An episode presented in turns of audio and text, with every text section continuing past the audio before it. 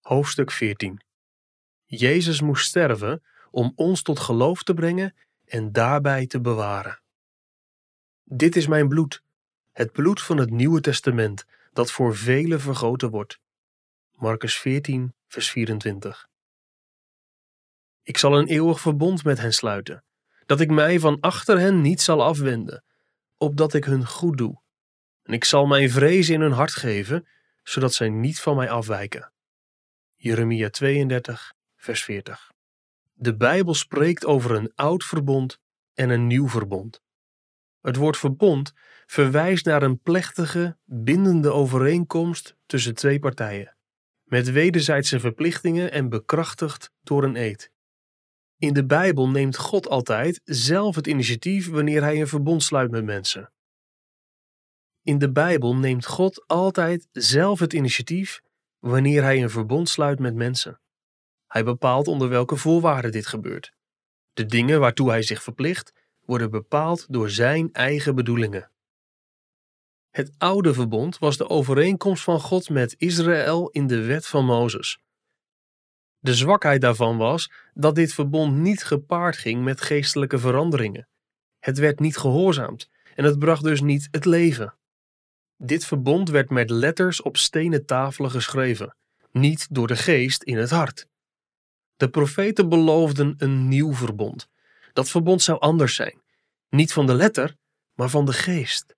Want de letter doodt, maar de geest maakt levend. 2 Korinthe 3, vers 6. Het nieuwe verbond is op radicale wijze effectiever dan het oude. Het berust op Jezus lijden en sterven, hij is de middelaar van het nieuwe verbond. Hebreeën 9, vers 15.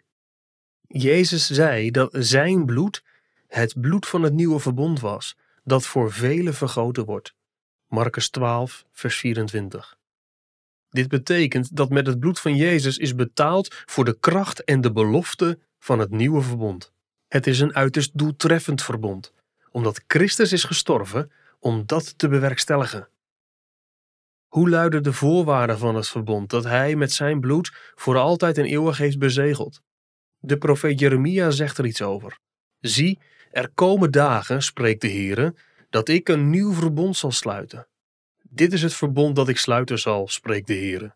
Ik zal mijn wet in hun binnenste geven en zal die in hun hart schrijven. Want ik zal hun ongerechtigheid vergeven en aan hun zonde niet meer denken. Jeremia 31, vers 31 tot en met 34. Het lijden en sterven van Christus staat garant voor de innerlijke verandering van zijn volk.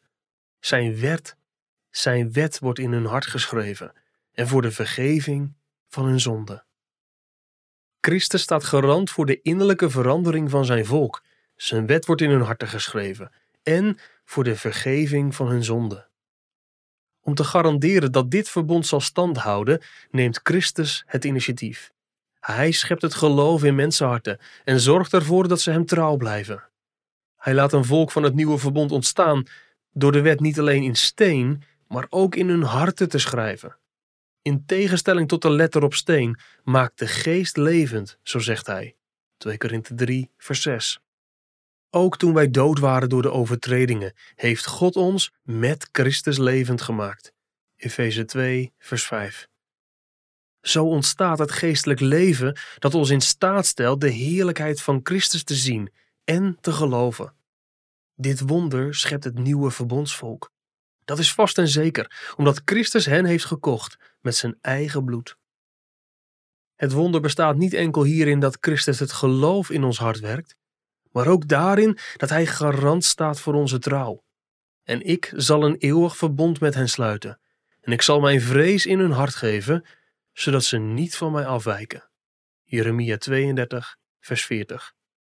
Toen Christus stierf, verzekerde hij zijn volgelingen niet alleen van een nieuw hart, maar ook van een nieuw soort zekerheid. Hij zal niet toestaan dat ze zich van hem afkeren. Hij zal hen bewaren. Ze zullen volharden. Dat garandeert het bloed van het nieuwe verbond.